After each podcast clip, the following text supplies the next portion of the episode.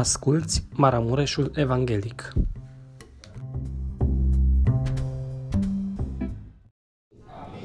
Dumnezeu să vă, bine pe, să vă binecuvinteze pe fiecare, cei care ați hotărât ca astăzi să vă petreceți această dimineață în prezența lui Dumnezeu.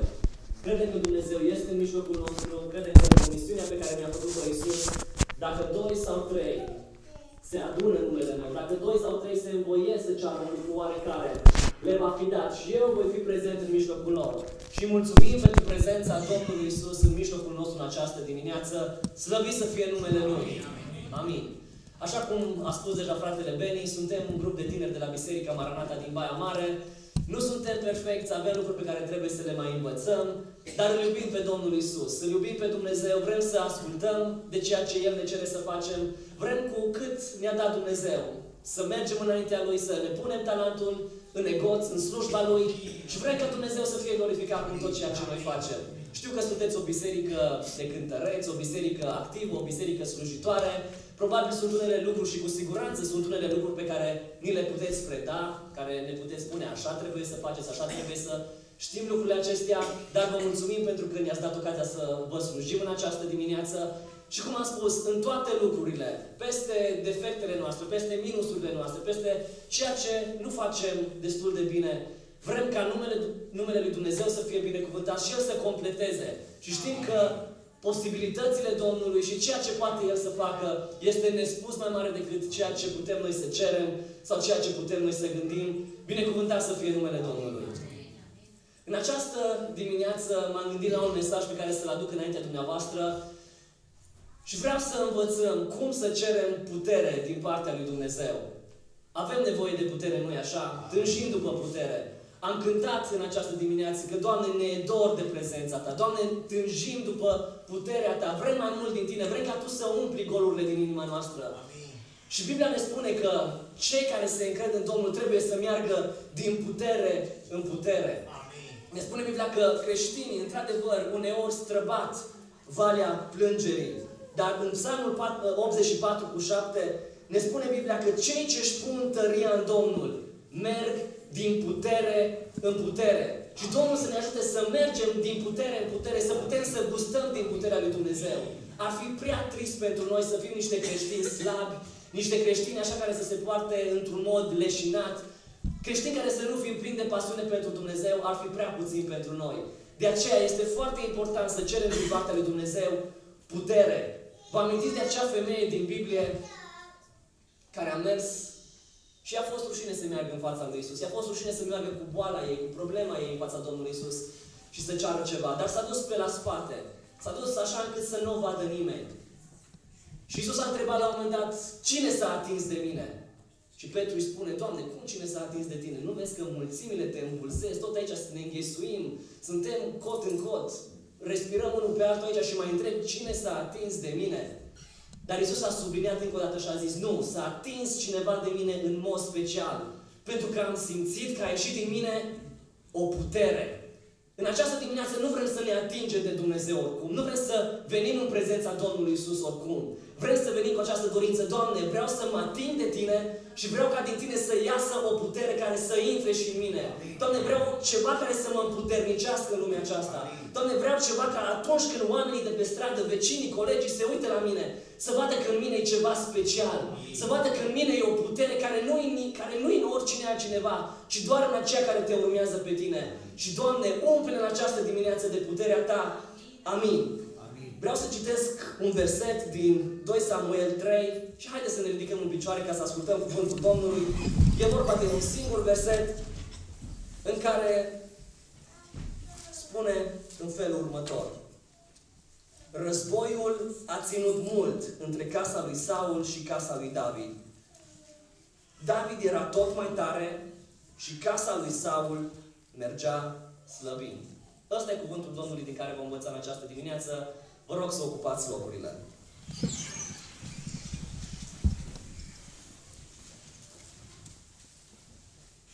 Fiind acum aproape de sfârșitul anului, deja suntem în luna aproape decembrie, sfârșitul lui noiembrie, cei care citim Biblia în ordine, așa cum e scrisă ea, am trecut de mult prin 2 Samuel. Probabil am uitat ce s-a întâmplat acolo.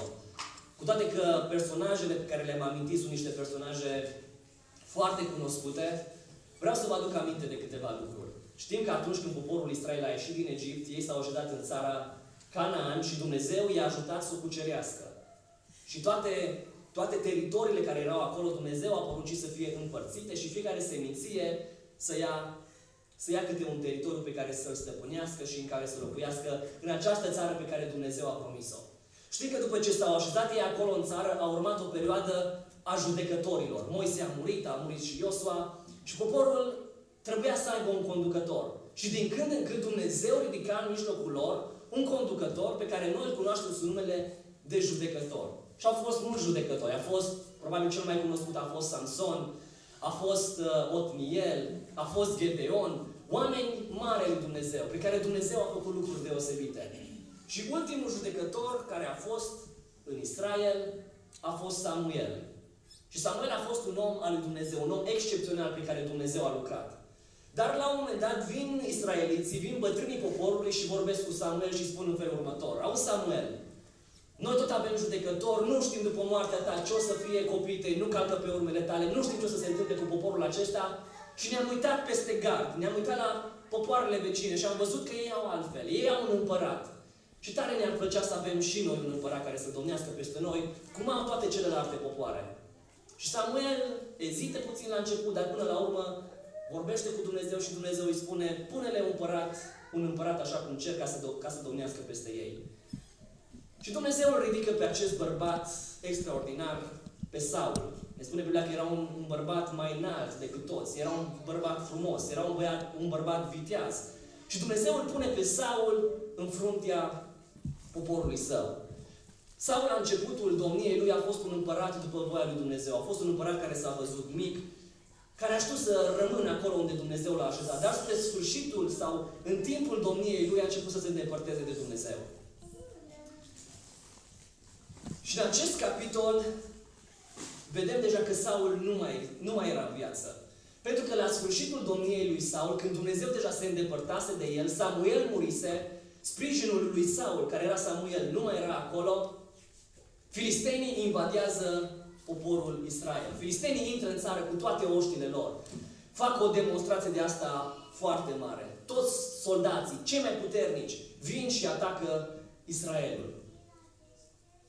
Și la fel, oștirea lui Israel erau și ei adunați ca să poată să-și apere țara și să poată ține frâu acestei oștiri a filistenilor. Dar poporul tremura. Poporul îi era frică. Poporul nu știa ce să facă. Și se obișnuia pe vremea aceea să se întrebe pe Domnul, cum obișnuim și noi acum. Și Saul a mers înainte de Dumnezeu și l-a întrebat, Doamne, ce trebuie să fac eu în lupta asta? Să merg împotriva lor? Să aștept să vină ei împotriva mea? Cine să înceapă lupta? Cine să se bată? Cum să facem? Pe unde să-i atacăm? Dumnezeu de obicei le, vor, le vorbea și le spunea toate aceste lucruri. Cum să le facă? Dar pentru că Dumnezeu se depărtase de la Saul, pentru că Samuel murise, Dumnezeu nu mai vorbea. Și spune Biblia că era o vreme atât de seacă din punct de vedere spiritual, Dumnezeu nu, nu i-a mai vorbit lui Saul nici prin proroci, nu i-a mai vorbit lui Saul nici prin vise, nici prin urim și tumim, prin nimic. Cerul era închis și Dumnezeu nu mai vorbea nimic către Saul, pentru că Saul se depărtase de Dumnezeu. Și atunci lui Saul îi vine în minte o idee și întreabă următoarea întrebare pe, pe, pe, pe slujitorii săi. Mai știți undeva să fie cineva care să poată să învie morții? Care să cheme sufletele care au murit? Că vreau să vorbesc ceva cu cineva. Și poporul a spus, Saul a uitat că lucrul ăsta e interzis înaintea lui Dumnezeu și chiar tu ai poruncit ca toți cei ce cheamă morții, toți vrăjitorii, toți cititorii în stele să fie omorâți din mijlocul poporului lui Dumnezeu. Și acum ne pui să căutăm această persoană care să învie, să scoale morții. Și Saul insistă și spune, vreau totuși să-mi găsiți o femeie care cheamă morții. Și slujitorii spun, uite, este la Endor o femeie care are puterea aceasta. Poate să cheme morți și poți să vorbești cu ei. Și Saul merge la această femeie, merge deghizat, astfel încât femeia să nu-l cunoască. Și această femeie îl, îl cheamă din morți pe Samuel. Și Samuel stă acolo și vorbește cu Saul. Și când femeia îl vede pe Samuel și vede despre ce este vorba, scoate un țipăr și spune, cum, cum, ai, cum ai înșelat ca să fac lucrul acesta? Pentru că lucrul ăsta e interzis și tu ești Saul. Dar totuși Saul poartă acea discuție cu Samuel Și Samuel îi spune în felul următor. Saul, amintește-ți, ai fost îndepărtat din fața lui Dumnezeu. Dumnezeu te-a lepădat. Dumnezeu nu vrea să îți mai vorbească. Și chiar mai mult decât atât, îi dă, lui, îi dă lui Saul o veste groaznică. O veste care pentru fiecare dintre noi ar fi o veste teribilă, pe care ar fi ultimul lucru pe care vrem să-l auzim. Și spune Samuel lui Saul, lupta va începe cu filistenii, dar mâine, pe vremea aceasta, tu și fiii tăi veți fi aici, împreună cu mine. Și ne spune Biblia că Saul s-a speriat atât de tare, nu mâncase toată ziua, nu băuse nimic toată ziua și cât era de mare, cât era de sănătos, cât era de frumos, a căzut la pământ acolo. Pentru că Dumnezeu se depărtase de la el. Și așadar, lupta a început ziua următoare, filistenii au biruit, l-au omorât pe Saul pe muntele Gilboa și Saul împreună cu fiii lui au fost uciși și au fost răpuși de armata filistiană. Între timp, acasă la Saul, în, în cetatea Ghibea, Ghibea lui Beniamin, acolo unde Saul avea scaunul lui de domnie și unde era toată familia lui, Saul mai avea acolo încă neveste, avea copii, avea nepoți, avea toată familia care i-a rămas acasă. Și când familia aude că filistenii l-au ucis pe împărat și au ucis și fiii împăratului, se sperie și ei foarte tare. Și se hotără să facă un lucru. Luăm tot ce avem în casă, toți care suntem aici ieșim din casă și fugim ca să nu vină filistenii ca să ne omoare și pe noi. Pentru că filistenii acum urmau să vină spre casa lui Saul. Au luat tot ce au avut și au vrut să fugă peste Iordan. Și acum este și episodul în care ați auzit de Mefiboset. Mefiboset era nepotul lui Saul, era fiul lui Ionatan. Și doi ca lui, în timp ce el avea 5 ani, l-a luat în brațe, fugeau de filisteni, doi ca s-a împiedicat și Mefiboset a ajuns să fie o loc pe viață. Aici apare și povestea lui Mefiboset, dar nu ne oprim asupra acesteia. Până la urmă, familia lui Saul trece dincolo de Iordan și se așează la Mahanaim. Și poporul era într-o strâmtorare foarte mare. Filistenii ajunseseră în țară și aici la Mahanaim, unul dintre fruntașii oștirii lui Saul, care se numea Abner, el era capitanul, generalul oștirii lui Saul, îl pune împărat pe un fiu al lui Saul care rămăsese în viață și anume pe Ișboșet. Îl pune împărat peste tot Israelul, dar în același timp Saul, David, care era undeva în pustie, fugise de Saul până atunci, vine și el cu armata lui, se așează în seminția lui Iuda, pentru că era din familia lui, cei din familia lui erau acolo, pentru că David era din seminția lui Iuda, îl pun împărat peste seminția aceasta a lui Iuda. Așadar, David rămâne să fie împărat doar peste Iuda timp de șapte ani și jumătate, iar în acest timp, peste tot restul Israelului domnea Ișboșet, fiul lui Saul. Și acum ajungem spre punctul nostru despre care am vorbit. Versetul acesta. Războiul a ținut mult între casa lui Saul, acolo unde era Ișboșet împărat, și casa lui David. Dar ne spune Biblia un lucru foarte interesant. David era tot mai tare și casa lui Saul mergea slăbind. Dragilor, noi suntem chemați la progres. Oare dacă stăm și ne uităm la cum am fost noi de pocăiți, cât am fost noi de aproape de Dumnezeu în urmă cu 5 ani, vedem un progres în viața noastră. Mergem noi din putere în putere, suntem noi tot mai tari atunci când este vorba de relația noastră cu Dumnezeu. Pentru că Biblia ne cere să mergem din putere în putere, să creștem în toate privințele. Gândiți-vă dacă copiii dumneavoastră pe care îi aveți ar rămâne în fiecare an repetenți la școală. Nu cumva că, nu așa că a zice, e o problemă foarte mare. Cum nu poate să pro- progreseze? Cum nu poate să crească? Cum nu poate să învețe? Să știți că în același fel Dumnezeu se uită la noi, care suntem copiii săi.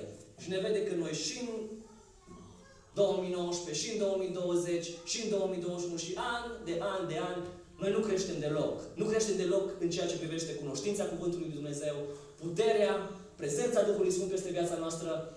Și ca și cum ne-am uitat noi la un copil repetent pe care l-am avea în casa noastră, la fel se uită și Dumnezeu atunci când noi nu putem să creștem și nu putem să evoluăm. Cred că fiecare progres pe care îl avem în viața noastră, nu spun că toți trebuie să fim bogați sau Dumnezeu, odată ce suntem creștini, ne face pe toți să ne meargă bine și toate lucrurile să fie perfecte în viața noastră.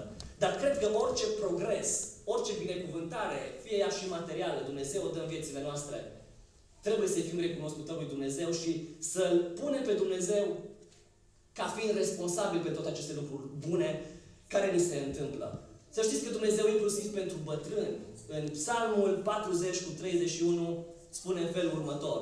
Dar cei ce se încred în Domnul își înnoiesc, își înnoiesc puterea. Dumnezeu este interesat de puterea noastră. Ei zboară ca vulturul, ca vulturul, aliargă și nu obosesc, umblă și nu ostenesc. Revenim la textul nostru. David era tot mai tare și casa lui Saul mergea slăbind. Și acum vă întreb pe dumneavoastră. Dumnezeu i-a dat lui David doar o singură seminție. Și lui David a fost greu. Era mai ușor să conducă tot Israelul. Oare nu putea Dumnezeu să-i dea lui David tot Israelul din prima? Din prima zi să fie tot Israelul al lui David? Cu siguranță că Dumnezeu putea.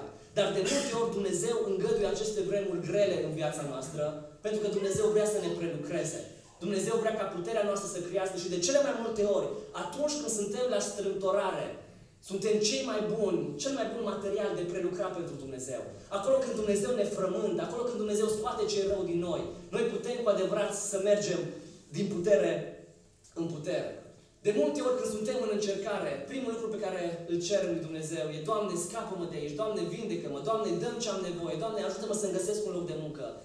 Dar ceea ce ar trebui noi și cred că cei, cel mai mult după voia lui Dumnezeu ar fi să spunem, Doamne, ajută-mă să știu ce am de învățat aici, în necazul prin care trec. Doamne, ajută-mă să știu ce trebuie să corectez în viața mea atunci când trec prin necaz. Noi nu trebuie să facem asta atunci când altul trece prin suferință. Atunci când altul trece prin suferință, noi suntem foarte buni să-i spunem, o, Dumnezeu vrea să-l învețe pe ce. Vrea să-l învețe ceva pe omul ăsta. O păcătuit cu ceva înainte de Dumnezeu și Dumnezeu vrea, o, știu eu ce-a făcut el, știu că am...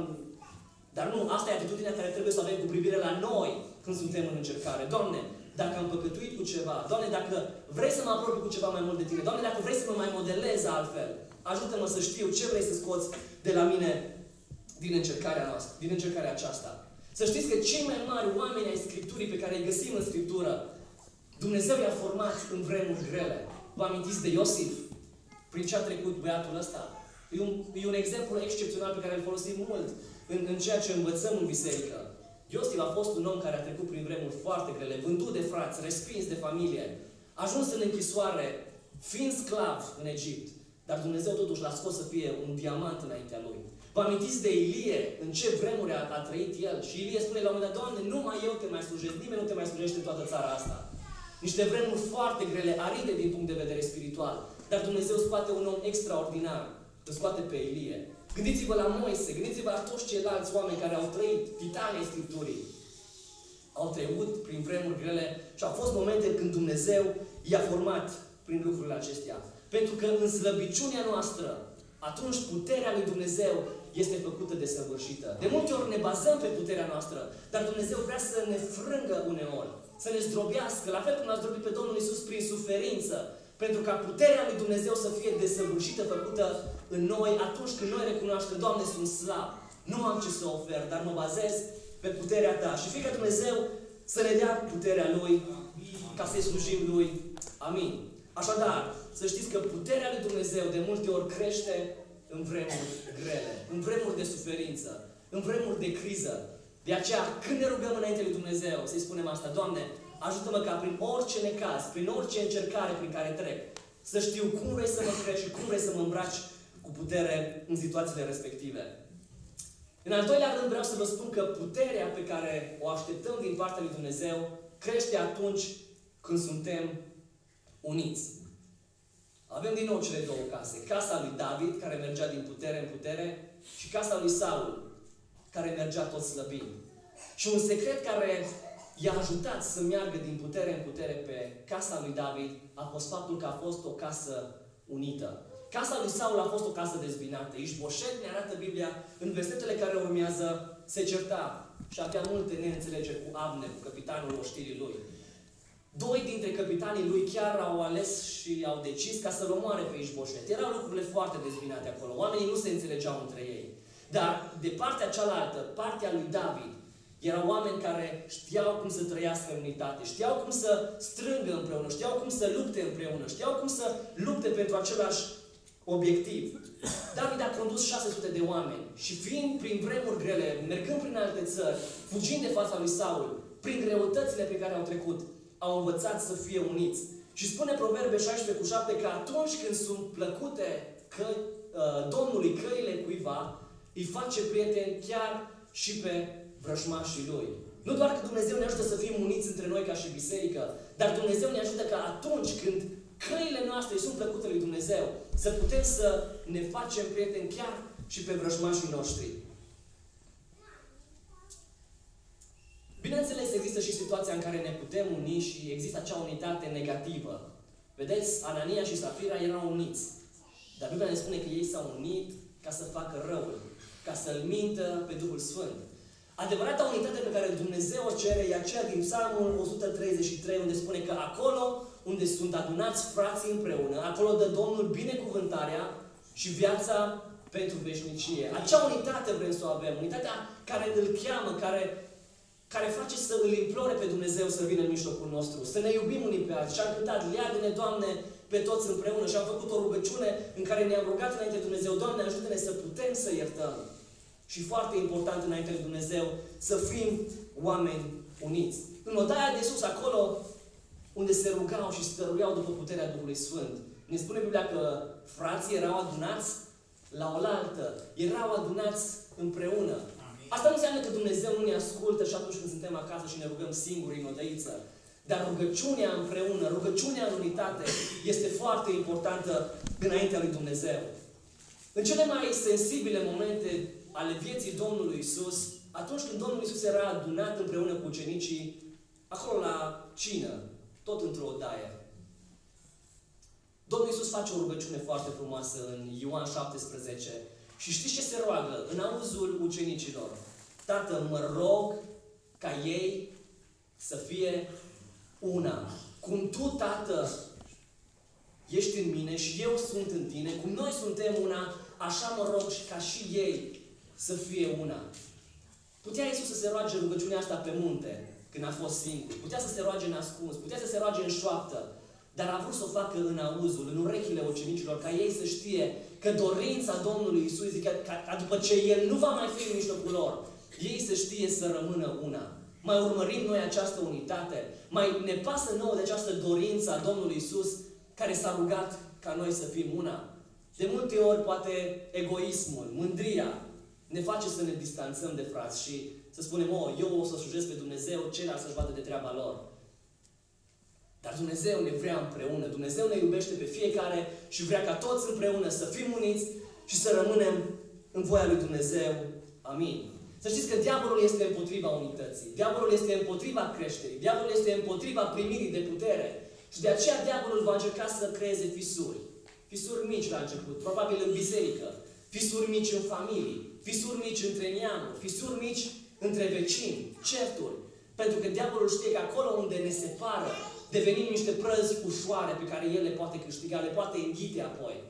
Dar pe de cealaltă parte, Dumnezeu ne cere, fiți una. La fel cum Domnul Isus și cu Tatăl au fost una, cum avem acest model, și noi trebuie să fim una. Suntem oameni diferiți, suntem oameni care avem gusturi diferite.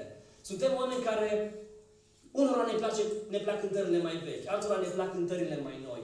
Unii suntem de diferite vârste, suntem de diferite naționalități. Dumnezeu și Biblia nu ne cere să fim toți la fel. Nu ne cere să fim toți la fel, să fim toți uniform, toți tunși la fel, toți îmbrăcați la fel.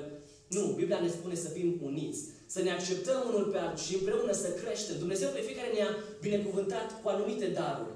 Și în, în, în fratele a pus ceva, în sora a pus ceva. Și Dumnezeu ne cere ca împreună să creștem, pentru că în trupul lui Hristos nu toate mădularele au același rol. Nu trebuie să fim toți la fel, nu trebuie să fim toți uh, inimă sau să fim toți ureche.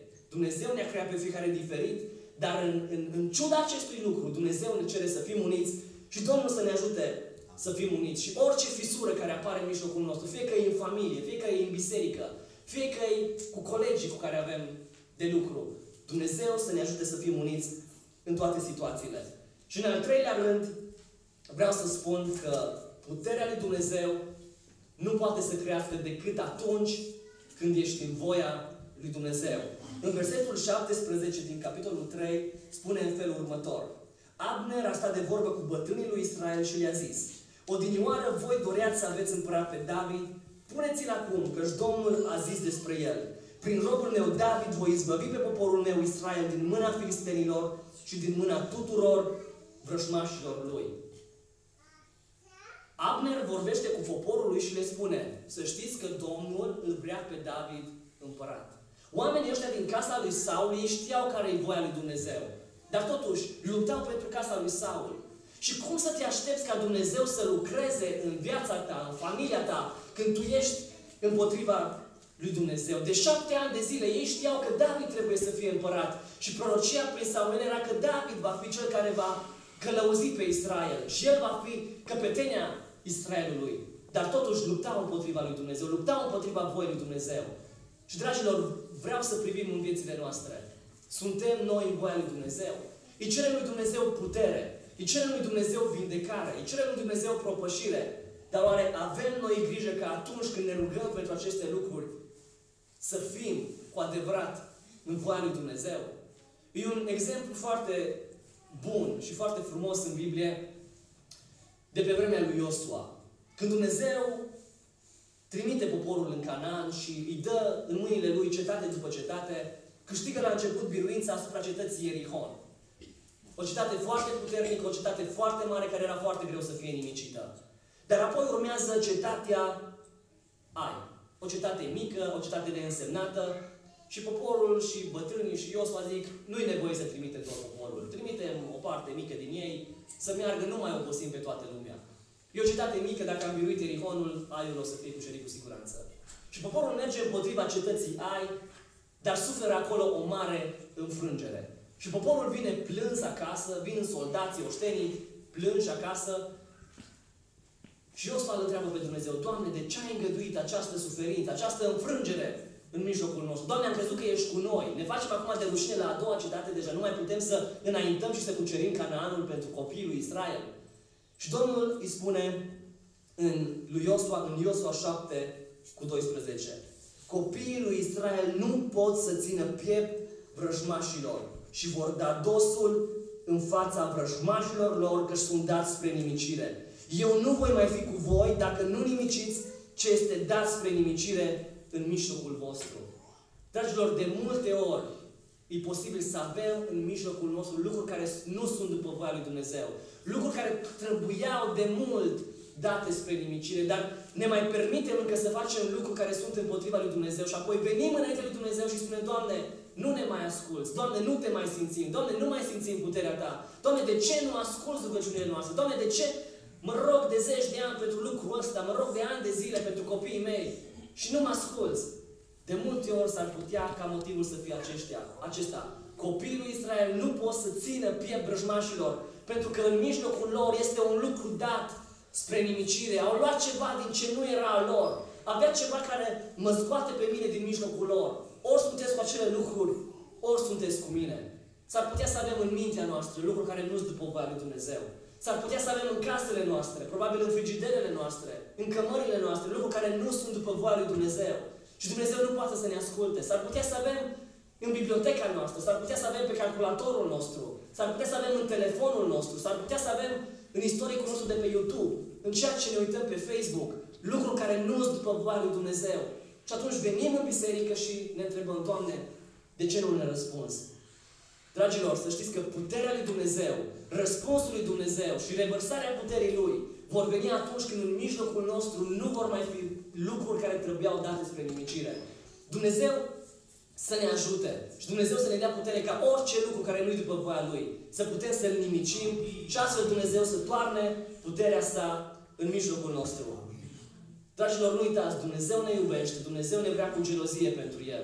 Dumnezeu vrea să ne dea puterea Lui. Atunci când ne rugăm înainte lui Dumnezeu, Dumnezeu nu-i deranjat de rugăciunile noastre. Dumnezeu nu e omul care să treacă pe cealaltă parte de tot atunci când ne vede că venim iarăși cu o rugăciune. Nu, Dumnezeu ne spune, cheamă-mă în ziua necazului și eu te voi izbăvi, iar tu mă vei proslăvi. Veniți înainte mea cu rugăciunile voastre. Spuneți-mi care sunt problemele voastre. Orice, orice povară aruncați-o asupra Domnului Isus, ne spune Petru. Și El însuși va îngriji de aceste povere ale voastre. Dumnezeu nu e un Dumnezeu rău, un Dumnezeu care să ne bată, care abia așa să ne pedepsească. Dar atunci când o face, o face din dragoste și o face pentru că ne iubește și vrea să fim compleți ai Lui. Vrea să nu dăm nimic pentru această lume. Pentru că ne vrea cu gelozie pentru El. De aceea nu uitați, de multe ori când suntem în strâmtorare, când suntem în greutăți, Dumnezeu este Cel care acolo ne crește. Și în Valea Umbrei Morți, dacă treci pe acolo, să știi că poate să fie cel mai bun loc din care Dumnezeu să scoată din tine un diamant, un mărgăritar de care El să se folosească. Să nu uitați apoi că puterea lui Dumnezeu crește doar atunci când suntem în unitate, când ne iubim cu frații, când suntem adunați împreună, când nu ne bârfim, când ne iertăm unul pe altul, când ne rugăm unul pentru altul, când mijlocim unul pentru altul, când postim împreună, când studiem împreună Cuvântul lui Dumnezeu. Și apoi să nu uitați că puterea lui Dumnezeu vine în mijlocul nostru atunci când distrugem orice este dat spre nimicire din mijlocul nostru. Și Dumnezeu să ne binecuvinteze la aceste lucruri. Amin. Amin. Slăvit să fie Domnul.